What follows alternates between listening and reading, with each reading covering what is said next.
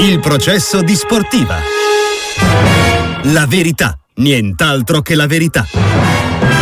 Riapre l'aula del processo di sportiva con Marco Rosignoli, Marco Bisacchi, Stefano Fantoni in redazione e regia si alternano Michele Baragatti e Jacopo Baggiani. Tutti voi, giuria popolare, diteci la vostra, fatevi sentire 366 084 122 messaggi vocali. Ciccio Graziani, ciao Ciccio, buongiorno.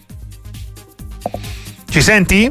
Evidentemente no, allora perfezioniamo il collegamento prima poi di aprire il dibattito con i nostri ospiti rispetto a quello che eh, abbiamo raccontato nel 2023 del campionato di Serie A, perché da qua ripartiamo c'è ancora una giornata per chiudere l'anno solare e poi ci aspetta un 2024 come sempre di grandi emozioni. Un anno nel segno nel bene all'inizio e nel male ultimamente del Napoli di Aurelio De Laurentiis.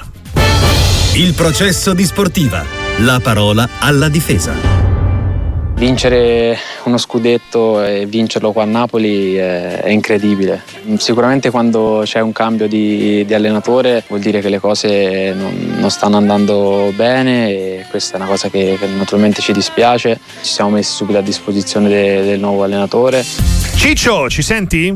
Buongiorno. Come no, vi, vi sento qua. benissimo. Il problema Buongiorno. era nostro. Ci sente anche Massimo De Luca, collegato con Sportiva. Benvenuto al processo, Massimo. Ciao. Buongiorno, ciao Ciccio. Ciao Auguri. Massimo, un abbraccio forte. Si chiude il 2023 dello scudetto del Napoli. Il ricordo non è certo Ciccio sbiadito, però adesso la squadra affidata a Walter Mazzarri evidentemente deve fare una seconda ripartenza, secondo te, o deve ritrovare quello spirito che l'aveva condotta al tricolore?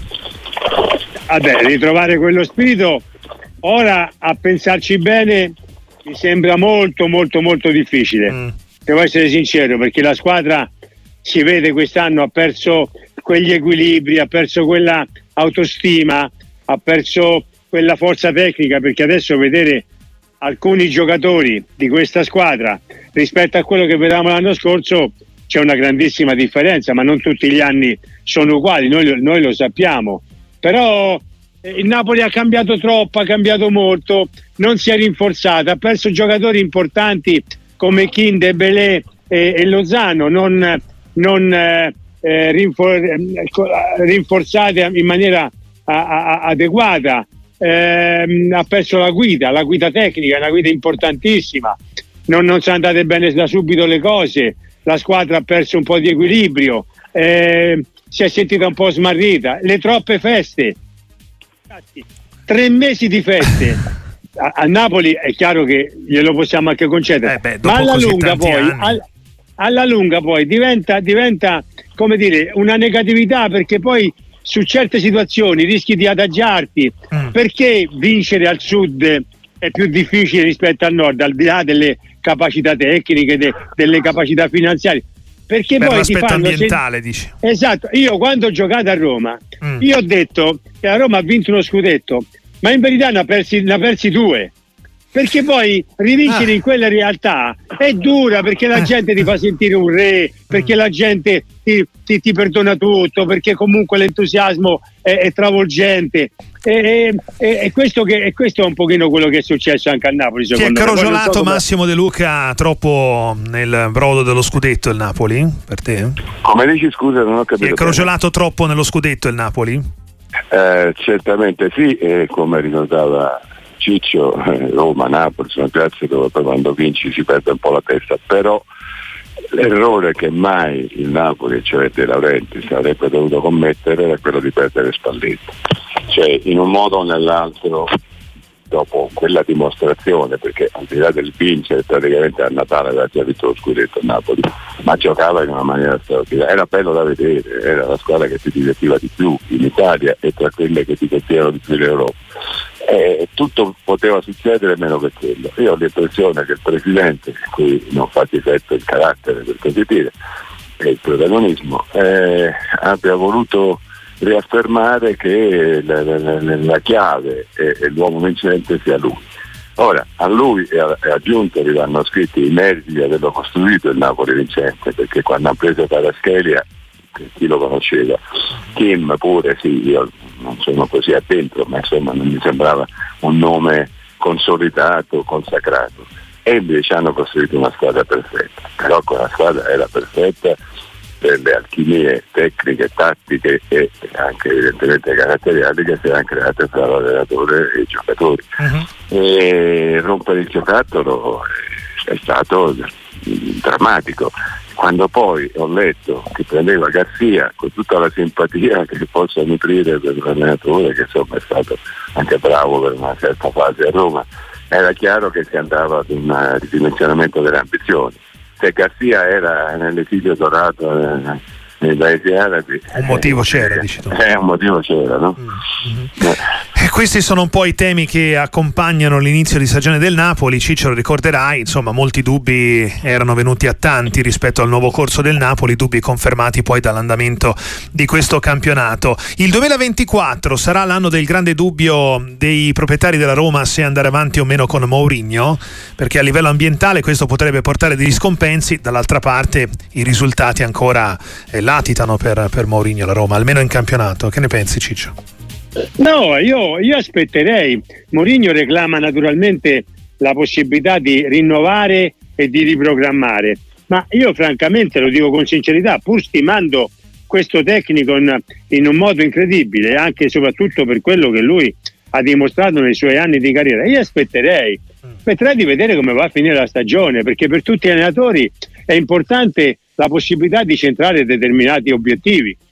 Per cui eh, io ho grande rispetto di Mourinho, sono contento che allena la Roma, ma a livello di risultati eh, per, ora, per, ora, siamo indietro sulla tabella di marcia, anche se la vittoria con Napoli, vittoria con Napoli ha aperto scenari diversi, ma adesso c'è la partita con la Juventus e poi c'è quella con l'Atalanta in casa che capiremo meglio se a, a, alla fine del gioco d'andata quelle, quelle che sono le, la forza, la forza tecnica eh, di questa squadra, soprattutto giocando con, con, con alcune compagini che, che, che, hanno obiettivi più o meno molto simili sì, a, sì. Quelli de, a, Quelli della Roma. Quindi io, io giustamente la società dice, caro Mourinho, aspettiamo, vediamo quello che succede, dopodiché capiremo verso marzo se c'è la possibilità di continuare ad andare avanti insieme o no. Ma detto questo però, la, la, la società deve tener conto di una cosa, mm. che Murigno si porta dietro minimo 25.000, 25.000 persone allo stadio. Questo è, questo è indubbio. La società eh. deve capire e sapere che perdendo Murigno eh, se non ci sono risultati successivi perderebbe come minimo 25.000 persone. Eh, questo è quantificato un po' così a braccio però da un uh, grande protagonista della Roma come Ciccio Graziani, Massimo è un dato su cui riflettere, cioè il rischio è quello di disperdere gran parte dell'entusiasmo che eh, risultati o non risultati Mourinho a Roma ha portato e continua a raccogliere. Eh beh, tanti tutto esaurito, non amo usare il termine soldato, tanti tutto esaurito come, come, ormai da due anni la Roma all'Olimpico sta facendo non si erano mai visti. E quindi evidentemente c'è un fattore Murigno che del resto non fa giocare bene la squadra perché la Roma non è divertente da vedere, fa comunque abbastanza risultati, però è soprattutto un capopopolo è uno che gestisce tutto, non solo la squadra, gestisce soprattutto l'ambiente e un ambiente effervescente, caldo come quello romano, quando parla Mourinho tace, si accuccia, ascolta e obbedisce per certi versi. No? E lui in questo è straordinario e, e, e, e la proprietà lo sa, rischia un po' che eh, poi dipenderebbe dal profilo dell'eventuale sostituto se fosse in Piago Motta potrebbe essere un discorso, mm. ma, eh, ma, eh, ma un, un, allenatore di media caratura eh, rischierebbe di riproporre l'errore fatto alle dovute proporzioni che ha fatto il Napoli passando da Spalletti di cui, a... Cui parlavamo sì. prima. E ho notato un certo apprezzamento per l'allenatore del Bologna, Massimo.